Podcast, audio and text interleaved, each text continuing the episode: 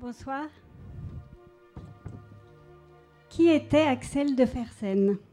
Qui était vraiment ce jeune comte suédois qui arriva à la cour de France en 1778 et y rencontra, lors d'un bal, la dauphine Marie-Antoinette?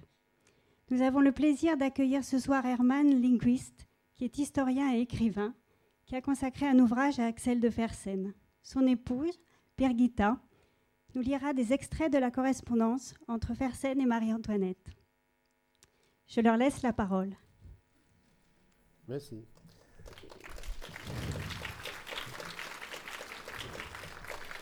Mesdames, Mesdemoiselles, Messieurs, tout d'abord, je vous prie d'excuser mon français. Il n'y a rien de plus fatigant que d'écouter un français hésitant.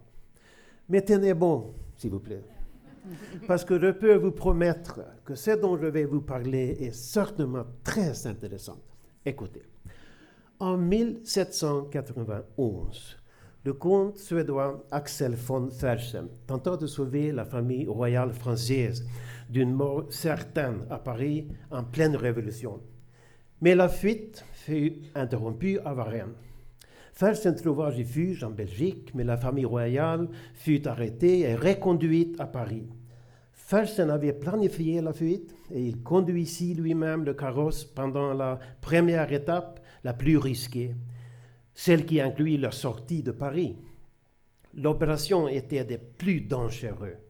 Fersen risqua sa propre vie pour sauver celle de la famille royale et il fut obligé de dépenser ce qui correspondrait aujourd'hui à près de 200 000 euros prélevés sur sa fortune personnelle, de l'argent qui ne lui fut jamais rendu. Pourquoi a-t-il tenté cette opération? Il l'a fait par amour, bien sûr, par amour pour la reine de France, Marie-Antoinette. Mais euh, Fersen et Marie-Antoinette furent-ils amants?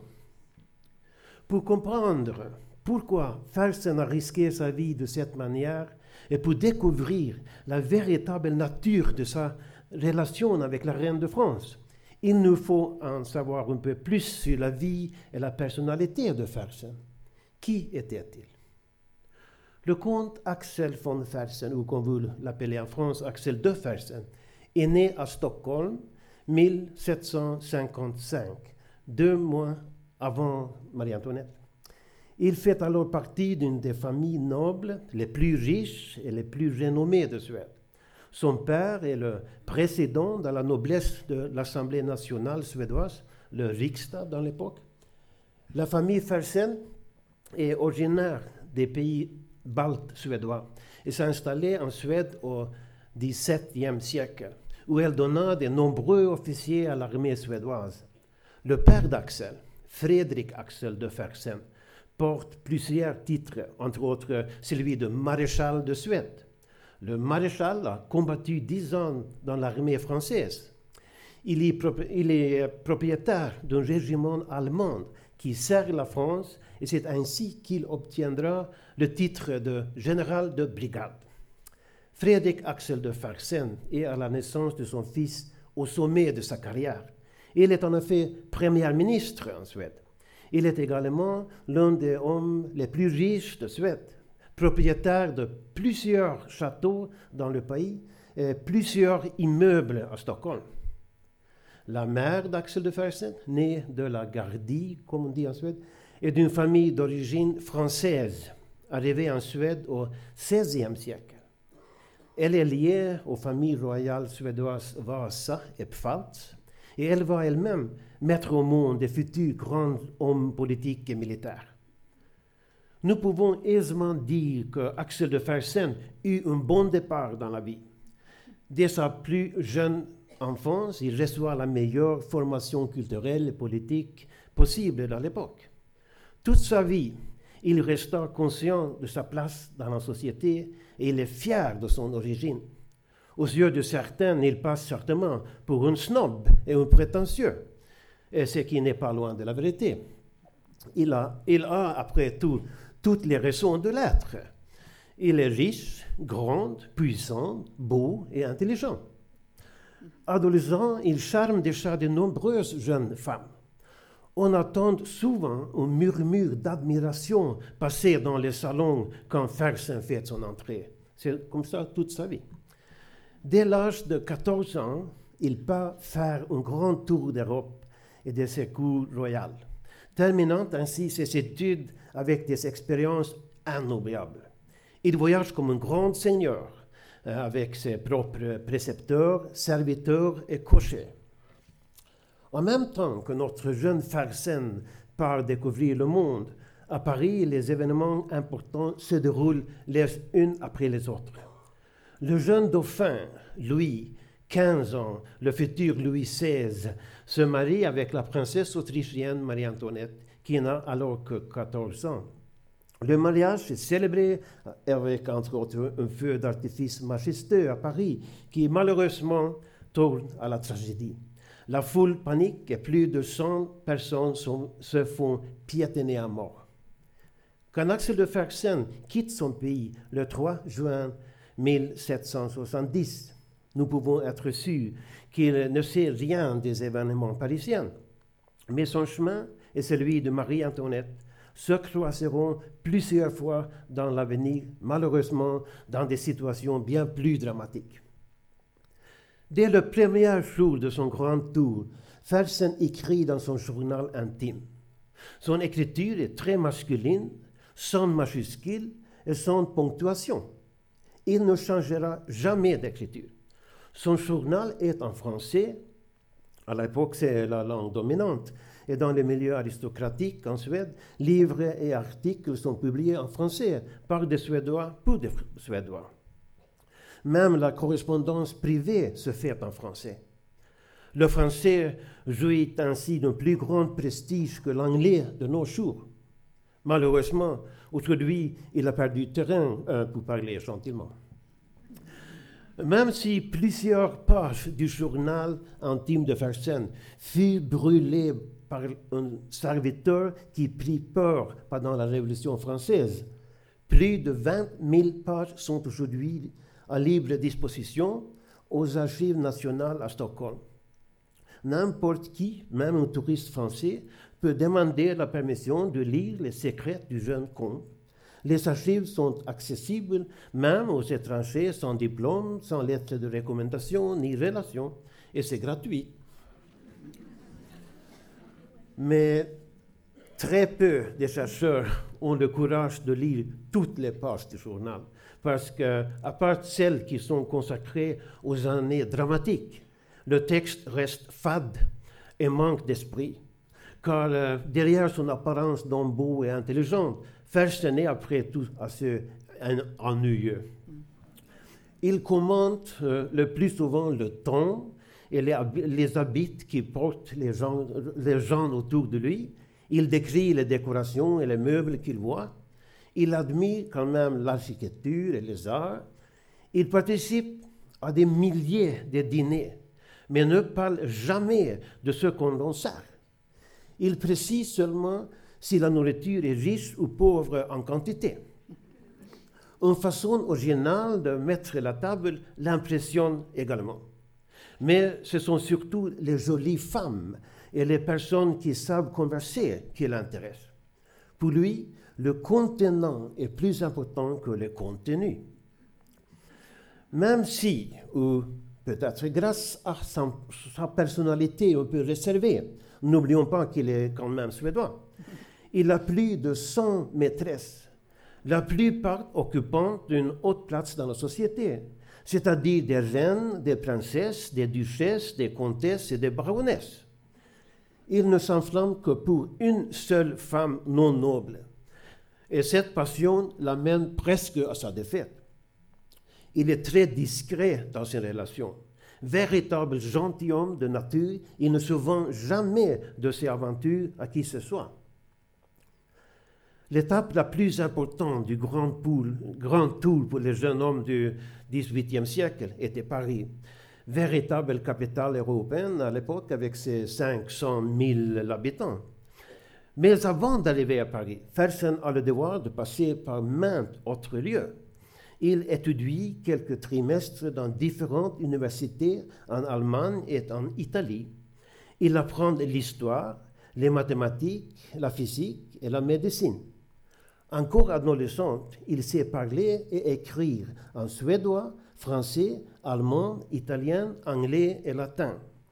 Il apprend aussi à écrire, il apprend aussi à faire de l'escrime, à monter à cheval et à danser.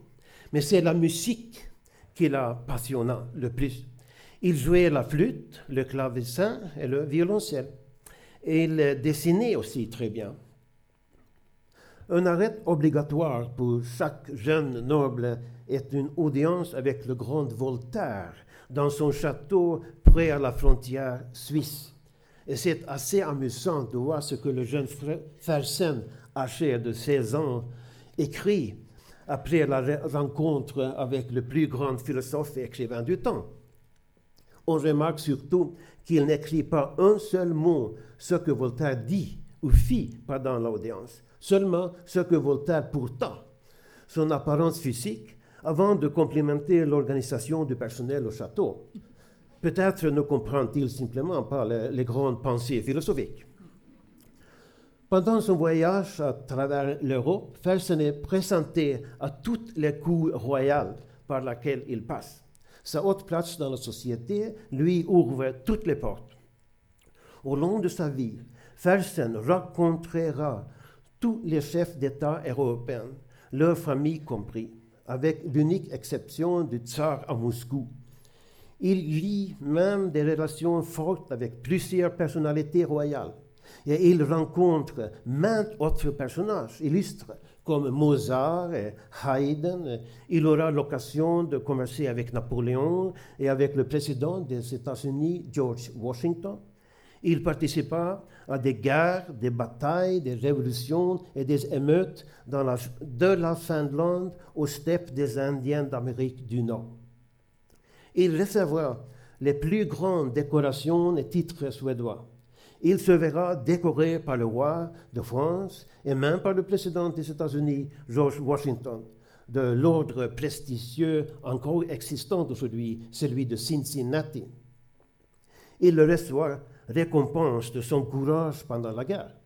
Ceci parce qu'il a fait partie de l'armée française pendant la guerre d'indépendance des États-Unis, où il participa à la bataille de Yorktown.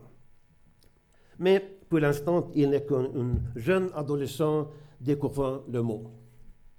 En automne 1773, il arrive enfin au bout de son voyage à Paris. Axel de Fersen a alors 18 ans et peut commencer ses études à la Sorbonne. Mais ce n'est pas vraiment un étudiant seul avec son sac à dos qui arrive. C'est un noble hein, avec précepteur, serviteur, cocher, qui émanage dans un appartement près de l'université, situé dans ce qui correspond aujourd'hui à la rue de Vieux Colombier. À quelques minutes en carrosse de son nouveau appartement se trouve l'ambassade de Suède, située dans l'époque rue de Grenelle, dans l'hôtel de Bonac. L'ambassadeur s'appelle Gustav Philipp Kreutz. C'est l'un des plus grands écrivains et connaisseurs d'art suédois à l'époque. Euh, et grâce à cela, il a beaucoup de contacts à Versailles. Il s'occupe tout de suite de jeune Fersen et se hâte de le présenter au milieu à la mode. On commence par une audience avec le roi Louis XV à Versailles. Fersen rencontre même sa maîtresse, Madame du Barry. Puis il passe de salon en salon des salons littéraires au goût du jour, comme ceux de Madame de Géoffrin et Madame du Défend. Mais elles n'impressionnent pas car notre jeune Fersen, qui préfère s'amuser. Après avoir dîné chez Madame du Défend, il écrit Toutefois, euh, toutefois je m'ennuyais beaucoup dans ces genres de souper. Ainsi se déroulèrent les études de Fersen. Le plus souvent, ce sont des balles et des carnavals. Il passe quand même de temps en temps par la Sorbonne, surtout euh, au cours de physique, la maître à la mode, enseignée par le grand Diderot lui-même. À l'université, on peut aussi rencontrer des femmes, bien sûr. Fersen réussit à séduire la seule étudiante en physique, Marie Angélique, qui, comme par hasard, est la fille de Diderot. Elle lui fait des cadeaux et vient même le chercher dans son carrosse. Il trouve très choquante, mais aussi très stimulante, cette liberté de jeune femme mariée. Par contre, il trouve Marie-Angélique, euh, je cite, joyeuse, intelligente, mais pas belle. Et avec la dauphine Marie-Antoinette, comment cela s'est-il passé? Eh bien, ils se rencontrent pour la première fois en janvier 1775 à un bal à Versailles. Il la salue. Il ne se passe rien d'extraordinaire, pas encore. Quelques jours plus tard, après un dîner de convenance, ils se rendent à une heure un bal à l'opéra. Il y voit Marie-Antoinette, le prince héritier, Louis, et son frère, le comte de Provence. Ils sont tous masqués et pour commencer, personne ne les reconnaît. Axel de Fersen n'a lui-même aucune idée de la personne avec laquelle il flirte, plaisante et rit, jusqu'à ce que la princesse enlève son masque. Il part à 3 heures le matin. Au printemps, Fersen doit partir pour Londres, car il est de son devoir d'apprendre aussi l'anglais. En chemin, il s'arrête à Chantilly pour rencontrer le prince de Condé et il embarque à Calais. Le vent est bon et quatre heures plus tard, il arrive à Douvres. À Paris, l'ambassadeur suédois écrit son rapport au roi Gustave III. À propos du jeune Fersen, l'ambassadeur écrit, je cite, Le jeune comte Fersen est parti pour Londres. De tous les Suédois qui ont été ici pendant mon ambassade, c'est lui qui a été le mieux reçu dans le grand monde il a été traité remarquablement bien par la famille royale. Son conduite n'aurait pas pu être plus intelligente ni plus convenable. Londres, par contre, est un vrai échec pour notre amoureux de la France. Tout est laid et bien trop simple. La nourriture est immaginable. La bière imbuvable. Chez le roi George III, les pièces ne sont ni grandes ni bien meublées. Rien ne relève d'une pompe royale. Les couronnes au plafond sont en bois, dorées ou argentées selon le cas. Les femmes anglaises sont indiscrètes et choquantes. La vie en société est triste. Au théâtre, le jeu des, euh, le jeu des acteurs est mauvais et terne. Il apprend quand même l'anglais puis rentre vite en Suède. Cela fait déjà quatre ans qu'il est parti voyager. En Suède, il devient officier dans le régiment royal le plus renommé, et puis courtisan à la cour de Gustave III, appelé le roi soleil suédois. Gustave III est un homme très cultivé, passionné d'art et culture français en, d'autres termes, un monarque suédois loin d'être typique. C'est pas exactement comme Charles XII. il était un peu comme un oiseau exotique dans la grisaille quotidienne suédoise. Sa cour est la plus belle et la plus élégante de l'histoire suédoise. Le roi est passionné de théâtre et il écrit lui-même plusieurs pièces. Il joue très souvent dans les pièces qui sont montées au château. L'ambassadeur français se voit finalement obligé de dire au roi qu'il n'est pas tout à fait acceptable pour un monarque de se mélanger ainsi à des comédiens ordinaires. Mais euh, le roi reste ferme, car toute la cour, compris même Fersen, doit participer aux pièces. Fersen entend maintenant une vie sociale et amoureuse intense en Suède. Il s'engage, entre autres, dans une liaison avec une jeune princesse de 16 ans, Hedwig Elisabeth Charlotta, mariée au prince Charles, frère de Gustave. Plus tard, ceci lui coûtera très cher. Le père de Fersen trouve qu'il est grand temps que son fils, âgé maintenant de 22 ans, se marie. Et le père maréchal de Suède a déjà préparé un bon plan. Il vise une riche héritière, fille d'un homme d'affaires suédois, à Londres. Trouve cela pas très amusant, mais pas, pas quand même accompli son devoir. étonnement, mais certainement au grand soulagement de Fersen, la jeune femme n'accepte pas sa demande en mariage. Ce sera la première et dernière fois que Fersen ne réussit pas à charmer sa désirée. Elle est déjà amoureuse et secrètement fiancée à un autre gentilhomme. Soulagé, Fersen retourne à Paris où il veut vivre. En France, le vieux roi est mort et le jeune couple Louis XVI et Marie-Antoinette sont au pouvoir. Fersen et Marie-Antoinette ont alors le même âge, 22 ans. Dès son arrivée à Paris, Fersen s'introduit rapidement dans les milieux aristocratiques les mieux fréquents et encore une fois, il réussit à faire la conquête de la cour à Versailles. Dans une lettre à son père, il écrit La reine qui est charmante a dit quand elle m'a vu, Oh, mais c'est une vieille connaissance.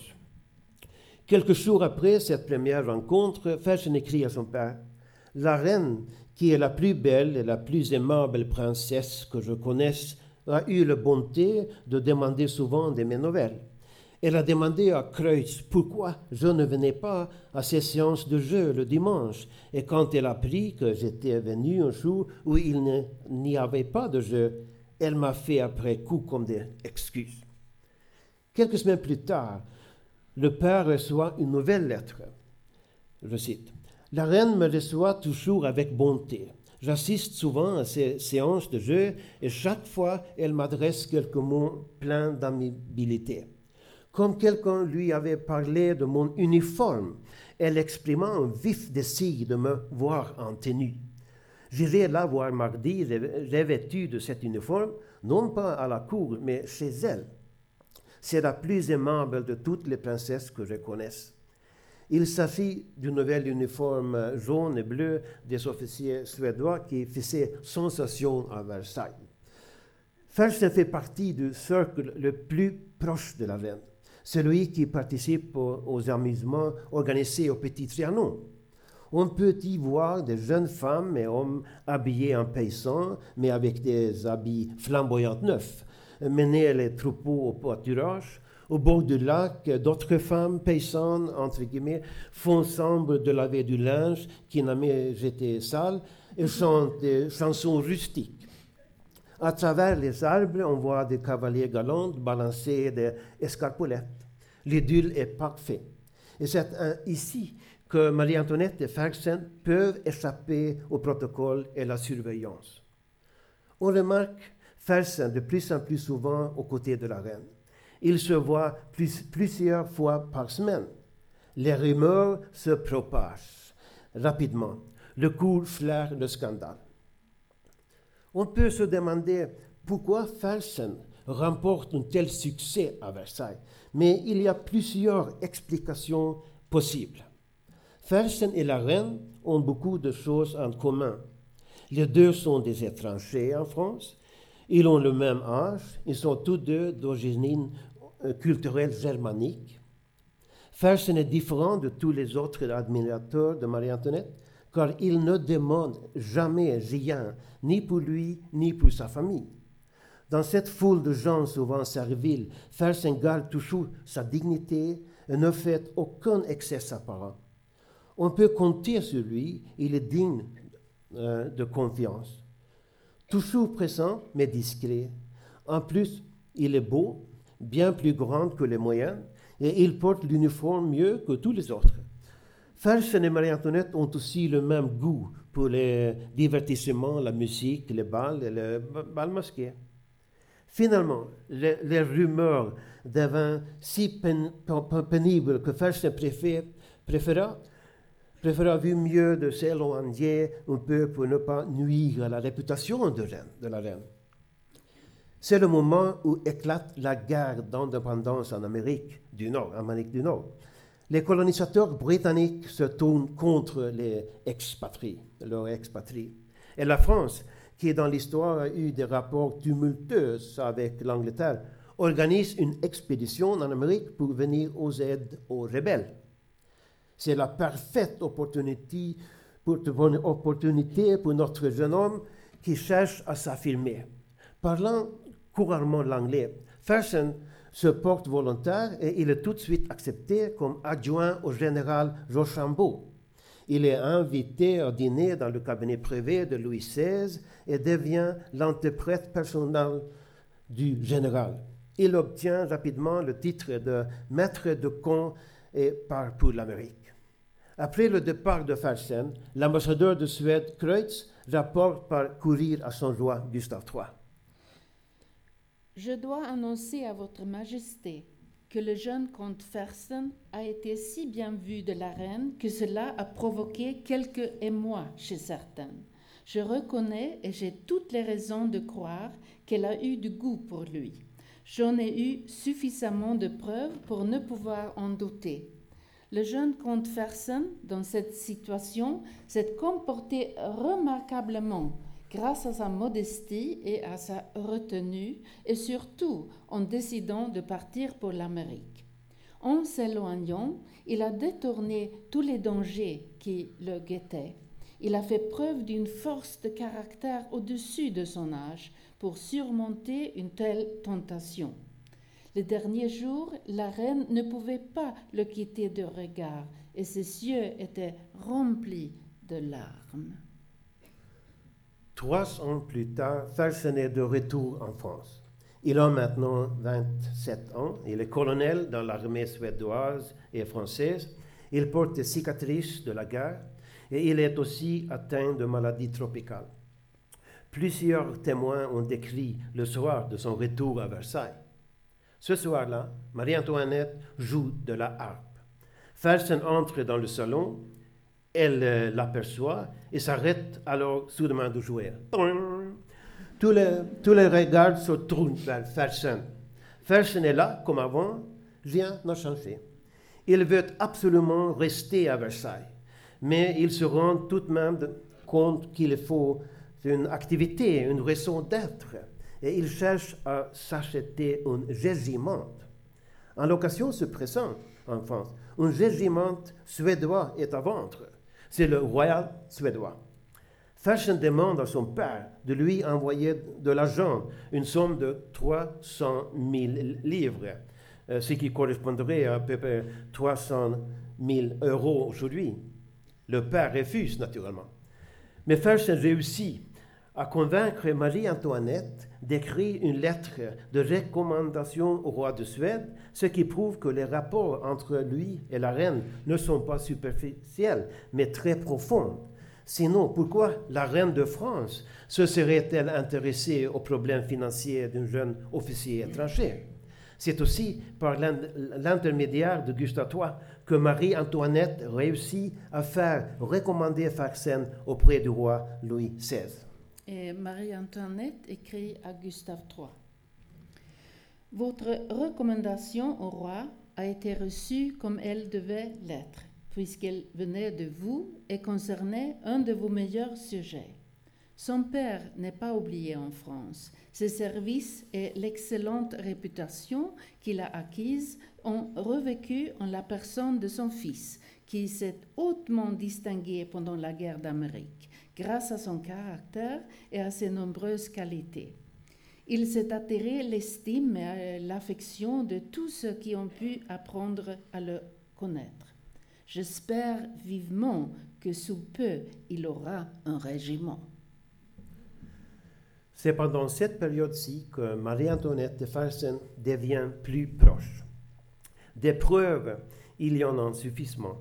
Parmi les plus frappantes sont les lettres écrites par Fersen à sa sœur Sophie Pieper. Pourtant, la question des rapports Marie-Antoinette reste l'objet de controverses et de, débats et d'arguments aujourd'hui.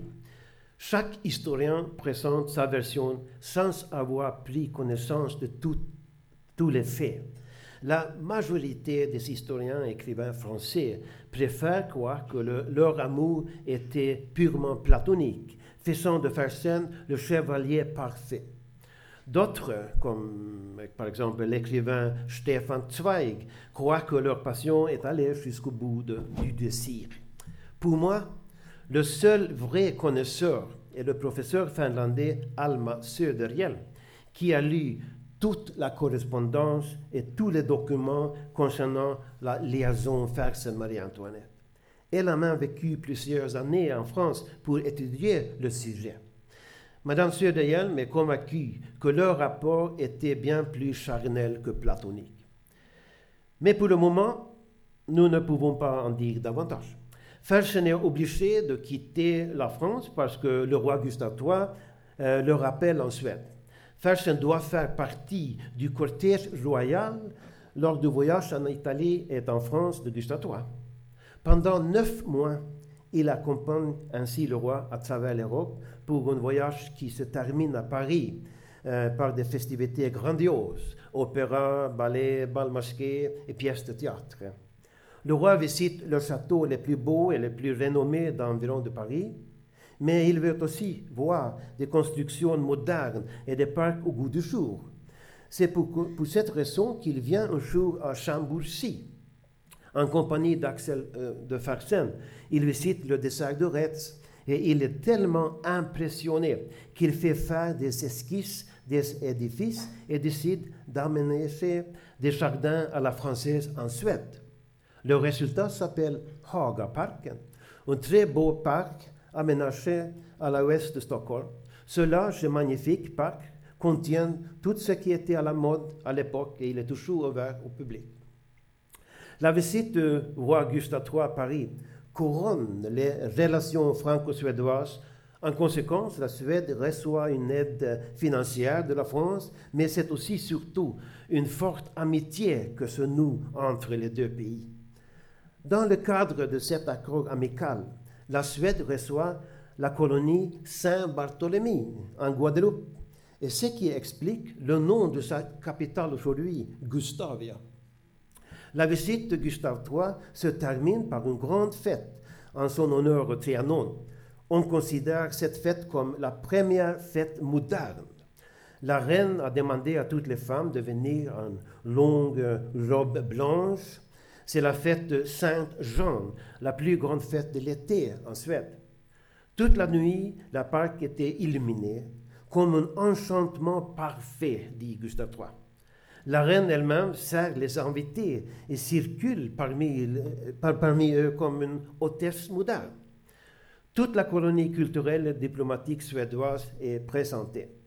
De nombreux invités remarquent avec jalousie que Marie-Antoinette porte plus d'attention à Fersen qu'au roi. C'est la dernière grande fête avant la Révolution.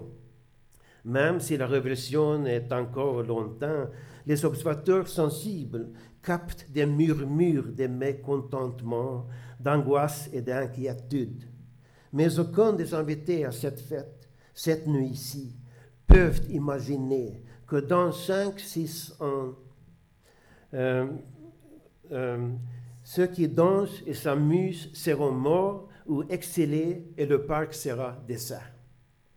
Exactement neuf mois après la fête du Trianon, la reine Marie-Antoinette met au monde un fils, Louis Charles, duc de Normandie. Ce jour-là, le roi écrit dans son journal intime, je cite, La reine a donné naissance au duc de Normandie à sept heures et demie. Tout s'est passé comme lorsque mon fils est né. Depuis le Moyen Âge, le titre de duc de Normandie n'a jamais n'a jamais été donné à un prince français. La Normandie, comme vous savez, est la seule province de France en rapport direct avec la Suède ayant été fondée par les Vikings. Fersen quitte la France avec Gustave. En Paris leur fait effectuer le voyage Paris-Stockholm extrêmement rapidement en un record de 14 jours. Mais l'empressement du voyage n'empêche pas Farsen d'écrire six lettres à la reine. Il les adresse à une certaine femme, Joséphine, qui les font transmettre à la reine. Il poste la première lettre à Chantilly. De retour à Stockholm, Fersen se voit obligé de servir la couronne suédoise pendant une année. Il a du mal à supporter cette contrainte et il a envie de retourner en France. Au mois de mai 1785, il est enfin de retour. Il se rend tout de suite à Versailles, officiellement pour euh, remettre une lettre de Gustave III au roi Louis XVI. mais il a des raisons bien plus fortes, les personnelles. Le régiment de Fersen se trouve à Valenciennes, mais son chef lui-même passe bien plus de temps à Versailles. Il a plusieurs preuves des rencontres fréquentes avec la reine. Les meilleures sont encore une fois les lettres que Fersen envoie à sa sœur Sophie, sa confidente intime avec qui il est toujours sincère. sincère. Les temps sont durs pour la reine. Sa popularité est en baisse et le mécontentement est renforcé avec l'affaire du courrier. La reine tombe de nouveau enceinte. Elle accouche d'une fille à qui elle donne le prénom de Sophie, comme la sœur de Fersen. Quelle étrange coïncidence. À part d'une tante paternelle décédée de Louis XVI, qui s'appelait également Sophie, aucune reine ou personnage historique important, de France ne porte ce prénom. Fersen est obligé d'aller à Londres et à Stockholm pour des affaires et de retour en France en mai 1787. Il trouve le climat politique décidément changé. La crise économique est très profonde. Stahl von Holstein, le nouveau ambassadeur de Suède, est marié, à la future illustre écrivain française Germaine de Stahl, fille du ministre des Finances Necker. La lettre de l'ambassadeur de Stahl au roi Gustave III confirme le caractère inquiétant de la crise. Il écrit, je cite, La plus grande discorde règne entre les différentes classes sociales. Il semble qu'une violente crise soit sur le point d'éclater. Fersen continue à faire la navette entre Valenciennes et Versailles. Ses visites fréquentes chez la reine renforcent les bruits qui courent sur leur, liaison. L'un des ministres du gouvernement Necker, M. François de Saint-Priest, écrit, je cite, Fersen allait trois ou quatre fois par semaine au Trianon. La reine faisait de même, sans sa suite, et ses rendez-vous faisaient beaucoup chasser, malgré les précautions et la discrétion du favori, qui ne faisait jamais état de sa position et était le plus discret de tous les amis de la reine. Fersen est appelé de nouveau pour être présent dans euh, l'état-major en Suède à cause de la guerre malheureuse et sanglante que Gustave III déclenche contre la Russie. Mais Gustave III le renvoie rapidement à Paris, car il a beaucoup plus besoin d'un observateur initié à Versailles qu'un officier en Suède. De retour à Paris, Fersen est choqué par le déroulement des événements et il écrit à son père. Tous les esprits sont en ébullition. Il n'est question que d'une nouvelle constitution. C'est une véritable manie. Chacun se prend pour un légiste et ne peut parler que des progrès. Les appariteurs dans les antichambres passent leur temps à lire des brochures. Il en sort 10 à 12 par jour. Je ne comprends pas comment les presses y arrivent. Ici, l'hiver est rude, le blé manque et les moulins ne peuvent pas moudre. Photo, car il n'a pas plu depuis le mois d'août. Fersen s'inquiète beaucoup pour la famille royale et surtout pour la sécurité de la reine. Plus la crise approche, plus les deux s'approchent.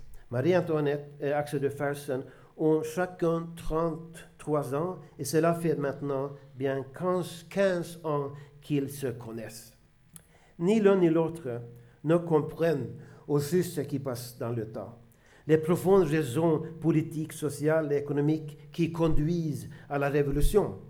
Comme la plupart des membres de leur classe sociale, ils voient dans la crise une affaire d'ordre et de morale publique qui s'arrangera bien en tirant un peu sur les rênes. Axel de Fersen n'a jamais été aussi heureux qu'en plein milieu de la crise. À plusieurs reprises, il écrit dans son journal que la période 1788 jusqu'au 1791 est la meilleure et la plus heureuse de sa vie. Il se trouve alors au cœur des événements. Tout le temps auprès de la reine, les deux passent leur dernier moment de bonheur sous les tonnelles de Versailles et dans les hameaux près du Trianon. Fersen vient au château tous les jours. La reine lui parle de tout, lui demande conseil. L'un après l'autre, ces autres chevaliers servants disparaissent. Fersen est bientôt presque le seul qui lui reste. Quand la situation devient dramatique, Fersen écrit à sa sœur et lui parle de la reine.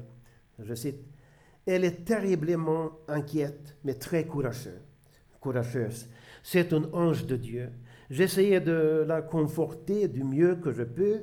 Elle est si bonne pour moi que je le dois bien cela. Je ne suis pas encore quand, je ne sais mon régiment. Au mois de mai 1789, l'Assemblée nationale se tient à Versailles. Fersen est présent en tant qu'observateur. Il n'est pas du tout optimiste. Quand Necker tient son fameux discours, Fersen se trouve dans la galerie et plus tard il écrit à son père que, je cite, des nombreux délégués avaient des cheveux courts comme des domestiques anglais. La maladie anglaise frappe la France où tout le monde parle de démocratie et de parlement. Fin citation. Fersen achète alors une maison juste à côté de ce qui est maintenant une rue célèbre à Paris, le Faubourg Saint-Honoré. Sa nouvelle adresse est le 27 avenue Matignon.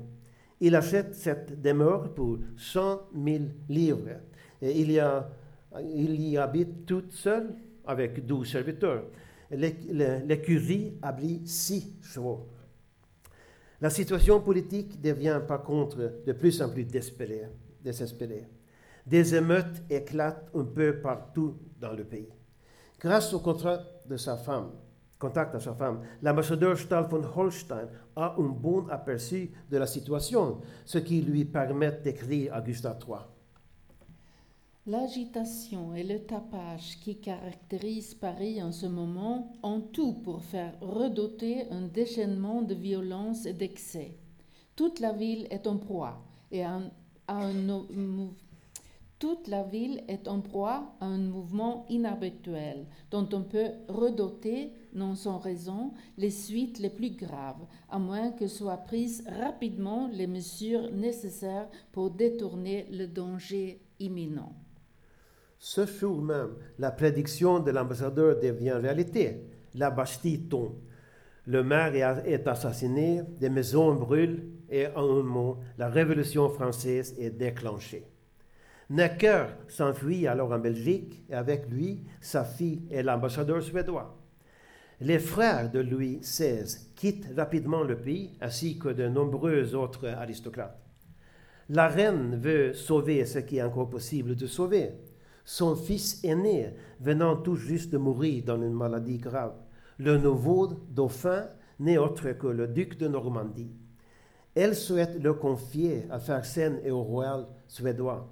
Mais l'ambassadeur d'Autriche, le comte de Mercy, vieux conseiller de, la reine, l'en empêche, estimant que le départ du prince ne ferait qu'échauffer davantage les esprits. Les nouvelles qui viennent de Paris gagnent rapidement toute l'Europe. Gustave III écrit dans une lettre Les nouvelles de France m'ont frappé par leur atrocité. Est-ce toujours ce même Paris, si aimable, où se rassemblaient toutes les nationalités d'Europe pour se distraire et oublier leurs soucis? C'était là-bas que nous aurions été chercher asile si nous avions été chassés de Suède. Euh, c'eût été en réalité tombé de Charybde en Scylla. Quels gens affreux Ce sont les orang-outans de l'Europe. Comment est-il possible de concilier une cruauté aussi réfléchie avec tant de charme et d'amabilité? Et Fersen écrit à son père Voilà, mon cher père, telle est la situation dans ce pays qui traverse une crise hors du commun. Nous verrons bien ce que donnera la réunion des États généraux. Tous les liens sont coupés et la discipline militaire a disparu. Ce ne sera pas aussi facile de rétablir l'ordre que de le renverser. Il n'y a plus dans le royaume ni loi, ni ordre, ni justice, ni discipline, ni religion. Tous les liens sont rompus et comment le renouer? J'en sais rien, mais j'y vois les résultats des progrès, des lumières, de l'anglomanie et de l'influence des philosophes. La France est détraquée depuis longtemps. En quelques semaines, tout va changer en France. Madame de Staël et quelques autres amis de la Révolution reviennent. Mais la Révolution ne fait que s'enflammer davantage. Le 5 octobre, une émeute éclate à Paris le défilé des femmes qui marchent sur Versailles pour, comme elles, le disent, chercher le boulanger, la boulangère et le petit mitron. Le peuple veut dire que si la famille royale habitait à Paris, elle pourrait faire en sorte que le peuple reçoive, suffisamment de pain. Paris se réveille à son des tocsins. Fersen est alors chez lui à Avenue Matignon. Il monte tout de suite à cheval et se rend par des petits chemins jusqu'au Versailles. Il arrive bien avant les manifestants. Nous savons tous la suite de cette histoire. Tout au long de la crise, Fersen reste près de la reine. Lui et à peu près de 200 autres aristocrates sont, présentés, présents à Versailles. Quelques-uns, Fersen inclus, veulent que le couple royal s'enfuit. Quand le roi et la reine essaieront plus tard de s'enfuir, il sera bien trop tard. On ne sait pas exactement où Fersen passe cette dernière nuit à Versailles. Napoléon Bonaparte prétend bien plus tard, quand il est exilé à Sainte-Hélène, que Fersen dormit dans le lit de la reine et qu'il s'enfuit par la fenêtre à l'aube. Mais c'est un mensonge, naturellement. Une femme de chambre ainsi que deux soldats de la garde, de la garde royale prétendent l'avoir vu dans l'antichambre de, de la reine. De toutes les façons, qu'est-ce qu'il y a? C'est Farsen. Hein? De toutes les façons, on sait que l'histoire se termine par la rentrée de toute la cour aux Tuileries et Fersen se trouve alors dans, dans l'un des carrosses la famille royale conserve le droit de recevoir des invités aux Tuileries et Fersen s'y rend très souvent. Fersen décrit la situation à son père. Ici, l'on ne respecte aucune loi. Le peuple a pris conscience de sa force et s'en sert avec férocité. Les nobles, les prêtres et les représentants du peuple qui osaient s'opposer aux abus ont été les premières victimes. Ils ont été anéantis et ont vu leurs propriétés incendiées. L'Assemblée nationale se couvre de ridicule. Le roi est toujours prisonnier à Paris. La situation du roi et de la reine, elle en a beaucoup plus conscience que lui, est épouvantable. Elle ne cesse de montrer un tel courage qu'elle se fait beaucoup d'amis. Fersen reste en France parce qu'il est complètement obsédé par l'idée de sauver la reine et la famille royale française. Tout ce qu'il fait, tous les, personnels qu'il rencontre, tous les endroits qu'il visite sont en rapport direct avec cette obsession. S'il le voulait, il pourrait partir en Suède n'importe quand il pourrait prendre n'importe quel poste d'ambassadeur dans un pays qu'il enchante. Il pourrait vivre une vie agréable et confortable à la cour suédoise ou comme militaire suédois haut placé. Mais il choisit de rester à Paris malgré la Révolution pour se battre pour une cause perdue d'avance. Lui et ses quelques conspirateurs planifient la fuite du roi et de sa famille. C'est un grand projet très dangereux aucun autre roi ni reine français ne s'est enfui de cette manière auparavant. Le plan est extrêmement, extrêmement secret. Les contacts avec le couple royal s'effectuent de façon très variée. Marie-Antoinette apprend à écrire avec de l'encre sympathique que Fersen achetait dans une pharmacie près de chez lui. Pendant ce temps, les gardes autour de la palais se multiplient. Le père de Fersen est, inquiet pour son fils et lui demande de rentrer. Celui-ci lui répond de la façon suivante. Je suis attaché au roi et à la reine, et de plus, je me sens leur obligé en raison de la bonté qu'ils m'ont toujours manifestée lorsqu'ils avaient le pouvoir. Je serais donc un monstre d'ingratitude si je les abandonnais aujourd'hui, alors qu'ils ne peuvent plus rien pour moi et qu'en revanche je peux leur être utile. En plus de leur bonté, ils m'ont donné ce que je considère comme une distinction flatteuse, leur confiance. Elle est d'autant plus précieuse que seules trois ou quatre personnes la partagent et je suis le plus jeune. Un des plus grands obstacles à la fuite, c'est son, le coût, son coût. Le couple royal n'a accès à aucune des ressources en liquide. Fersen se charge de la collecte des moyens en y mettant son propre argent et en empruntant à plusieurs personnes. Au total, il aura dépensé plus de 200 000 euros actuels, dépenses qui ne lui seront jamais remboursées. On prépare les passeports, on fait construire les carrosses. Par ailleurs, ce ne sont malheureusement pas deux personnes qui doivent fuir, mais douze. C'est-à-dire toute la famille avec leurs serviteurs les plus proches.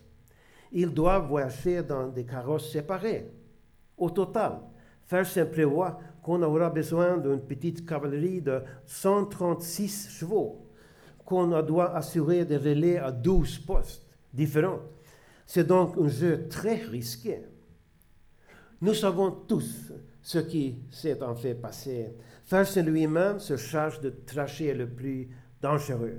Sorti des Tuileries, traverser Paris en pleine révolution et passer les portes de la capitale. Il se fait, il se fait cocher du carrosse royal. C'est sans aucun doute très excitant pour tous mais au premier poste de, relais à Bondy, Fersen doit descendre du carrosse sur l'ordre du roi. Louis XVI ne supporte sûrement pas l'idée d'être conduit vers la liberté par un officier étranger, qui de surcroît a une liaison avec sa femme, la reine.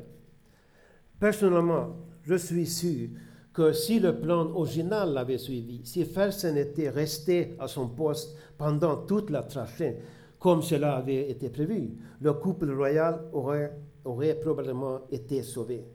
Mais comme vous le savez déjà, la catastrophe s'appelle Varennes. Ferse se trouve alors déjà en Belgique, impatient de recevoir des nouvelles de France. Quelques jours après le retour forcé de la famille royale à Paris, Ferse reçoit une lettre de Marie-Antoinette. Cette lettre a été trouvée par le professeur Söderhielm dans les archives dans une maison ayant appartenu à la famille de Fersen. Voici ce qu'elle écrit. Je saisis une occasion de pouvoir vous dire que je vous aime, et c'est à vrai dire ma seule occupation. Je vais bien, ne vous inquiétez pas pour moi.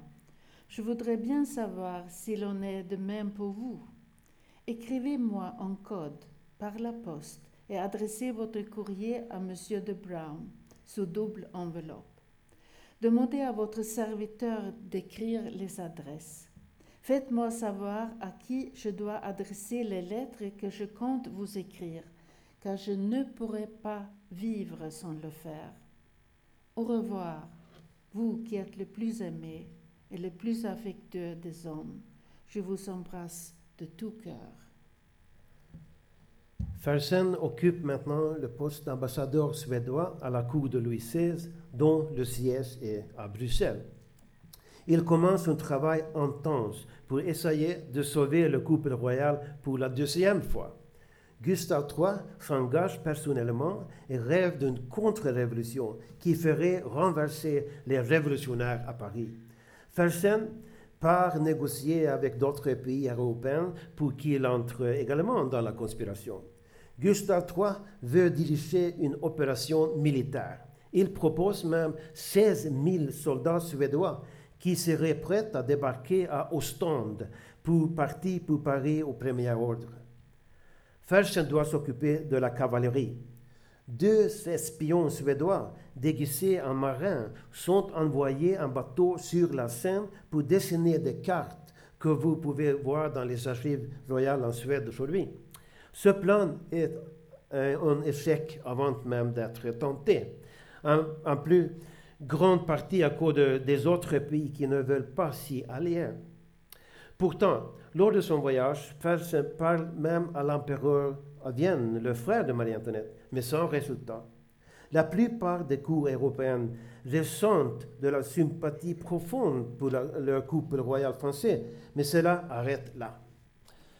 Fersen et la reine ont une correspondance très intense.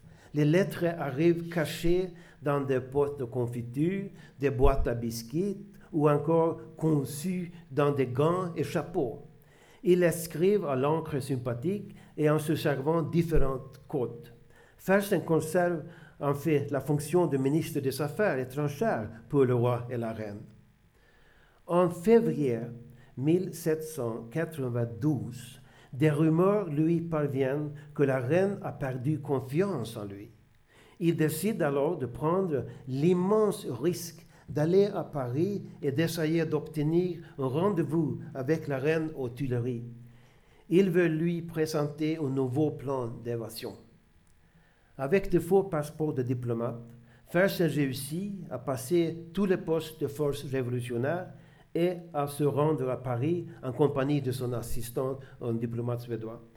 Malgré le danger d'être arrêté et tué, Fersen va jusqu'au bout de sa mission. Il arrive aux Tuileries, l'antre du lion. Ce dernier voyage de Fersen à Paris est tellement dense en suspense qu'on pourrait et on devrait en faire un film. Le voilà entré aux Tuileries par la porte d'un appartement abandonné, car il connaît bien le labyrinthe des bâtiments.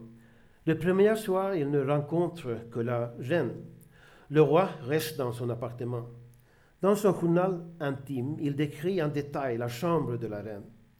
Il y ajoute deux mots en suédois mots qui ont probablement été raillés par sa famille plus tard. En utilisant des méthodes normalement employées par la criminologie, le professeur Alma Södergren a pu lire les mots écrits par la main de Fersen. C'est stanna de där, ce que veut dire en français suis resté là. Expression qu'il emploie toujours dans son journal quand il décide de passer la nuit chez une dame. Dans son livre sur Marie-Antoinette, l'écrivain Stefan Zweig est convaincu que le Stanadeder de Fersen signifie qu'il a passé la nuit chez la nuit. Chez la reine, oui. Euh, euh, excusez-moi. Oui, voilà. Alors, Stefan Zweig écrit, je cite, Lorsque l'on connaît le cœur humain, que l'on a son bon sens, que l'on croit à la puissance du désir comme étant la loi éternelle. On sait que, même si Fersen n'était pas l'amant de Marie-Antoinette depuis longtemps, il le serait devenu au cours de cette nuit fatale. Cette nuit obtenue grâce à un courage surhumain. Cette nuit qui fut irrévocablement la dernière. Le lendemain, Fersen rencontre Louis XVI. Il remet d'abord une lettre de la part de Gustave III roi Louis XVI, qui à son tour lui confie une lettre destinée à Gustave. Ils tiennent tous les deux une longue conversation. Il trouve le roi complètement abattu. Le roi lui dit, je cite, Je ne peux pas, je ne veux pas tenter une deuxième évasion, et d'ailleurs, j'ai promis de ne pas le faire. Fersen prend congé du roi et fait ses adieux à Marie-Antoinette. Malgré plusieurs obstacles dangereux, il réussit à rentrer à Bruxelles. Pour la reine et le roi, qui sont en fait prisonniers aux Tuileries et après au Temple, la vie devient de plus en plus dure. Nous savons tous que Louis XVI est jugé devant le tribunal, condamné à mort et décapité en janvier 1773. 60, 93. Ah, excusez-moi, 93, oui. En octobre, ce sera le tour de la reine. Fersen apprend la mort de Marie-Antoinette à Bruxelles. Il est si bouleversé par la nouvelle qu'il montre pour la première fois, première fois ouvertement ses sentiments pour la reine. Il écrit à sa sœur J'ai maintenant perdu tout ce que j'avais dans le monde.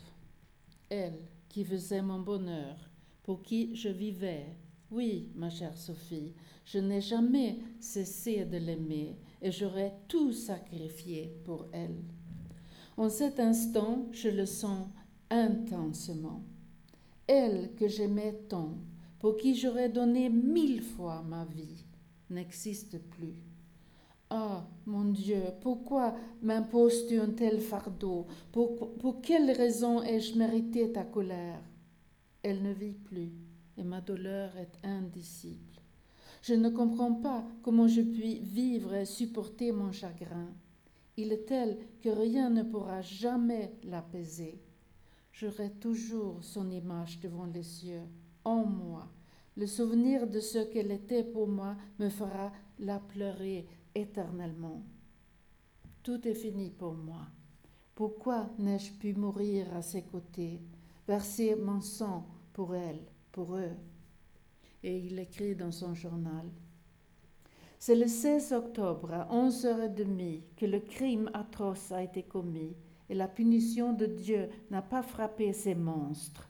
Je pensais à elle sans arrêt, à tous les détails affreux de sa souffrance, à ses enfants, son malheureux fils, à son éducation maintenant interrompue, au mauvais traitement qu'il subit peut-être, à la douleur de la reine de ne pas avoir pu le voir dans les derniers instants, au fait qu'elle a peut-être douté de moi, de mon dévouement et de l'intérêt que je lui portais. À cette pensée, j'étais hors de moi. Puis je détaillais tous les aspects de ma perte les sentiments, l'intérêt, l'existence, tout était concentré sur elle et j'avais tout perdu. Tout d'un coup, ce n'est plus le même Axel de Fersen, il ne reste plus que l'ombre d'Axel de Fersen. À Stockholm, le roi Gustave III est assassiné lors d'un bal masqué. Louis XVI et Marie-Antoinette sont guillotins. Après leur mort, tout est fini pour Fersen, qui était surtout devenu célèbre grâce aux relations profondes qu'il avait développées avec ces trois personnages royaux. Pourtant, il est toujours du côté de ceux qui s'opposent aux forces révolutionnaires. Il ne rentre en Suède qu'en 1799. Euh, Entouré d'une aura romantique, il y jouait du même charisme qu'avant il devient rapidement membre du gouvernement et plusieurs fonctions lui sont confiées dans la haute société, dont la plus haute c'est celle de grand maréchal de royaume. En 1809, par un coup d'État, le fils de Gustave III est détrôné et le frère de, Gustave, Charles, est couronné roi de Suède. N'ayant pas d'enfant, un prince, un prince danois est désigné comme futur héritier du trône. Malcontreusement, le prince meurt soudainement d'une crise cardiaque et les adversaires de Fersen l'accusent d'avoir empoisonné le prince pour assurer l'avènement au trône du petit-fils de Gustave. Les funérailles du prince danois servent de prétexte aux ennemis de Fersen pour monter les masses contre lui. Le jour même de l'anniversaire de l'élévation à Varennes, le 20 juin 1810, lors de la procession funéraire du prince danois, quand la carrosse luxueuse de Farsen en tenue de grande maréchal s'approche, des véritables émeutes éclatent. La foule jette des pierres. On tire Farsen de force dans la rue où, où on l'abat brutalement sous les yeux silencieux des troupes d'élite qui avaient d'avance reçu l'ordre de ne pas réagir. Fersen avait pourtant été prévenu maintes fois, mais il n'avait pas peur. Il avait survécu à des événements bien plus dangereux qu'une procession funéraire à travers une foule de citoyens suédois sous. Il voyait comme son devoir de grand maréchal de Suède de faire partie de la procession. Il savait également que c'était le jour de l'anniversaire de l'évasion à Varennes, car il écrivait toujours quelques mots en honneur de Marie-Antoinette ce jour-là. Derrière le meurtre de Fersen se cache probablement un complot organisé par le frère de Gustave III qui ne supportait ni Gustave III ni ce mode de vie. Ce frère, qui règne sous le nom de Charles XIII, ressentit, ressentait aussi une haine profonde et personnelle pour Fersen. Il n'a jamais oublié que c'est le même Fersen qui, dans sa jeunesse, avait fait la cour à sa propre femme. Six mois après l'assassinat monstrueux de Fersen, on le déclare officiellement innocent à la mort du prince danois. Fersen est mort à 54 ans. Bon, maintenant que vous avez suivi leur vie dramatique et les 15 intenses années d'amitié entre Fersen et Marie-Antoinette, vous savez que leur relation témoigne d'amour, d'un vrai amour. Rien d'autre n'est possible. Merci pour votre attention.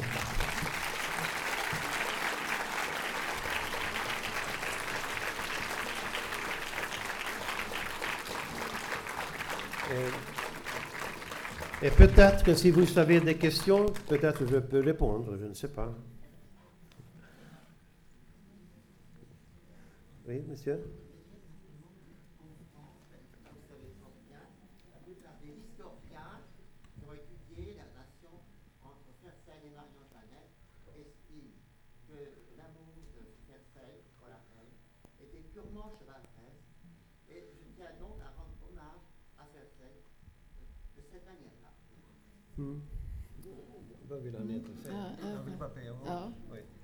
C'est pas une question.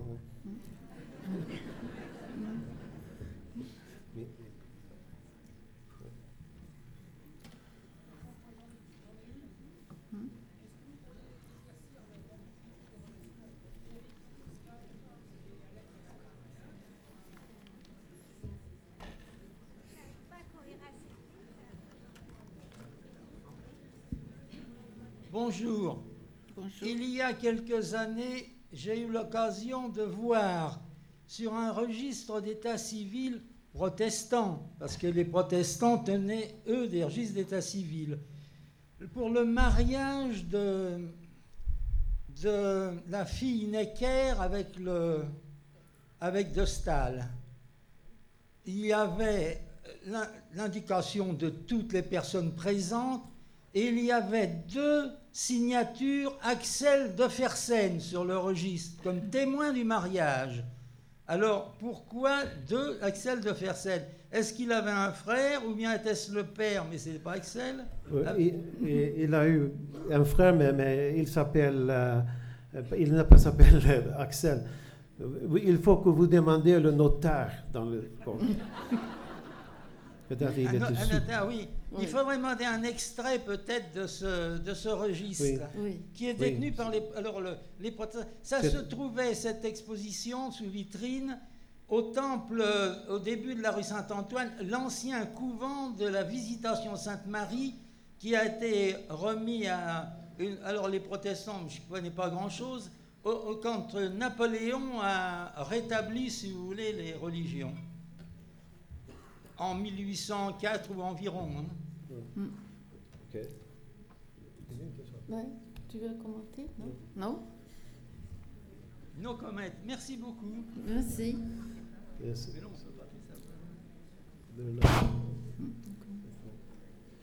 Ok. Merci beaucoup.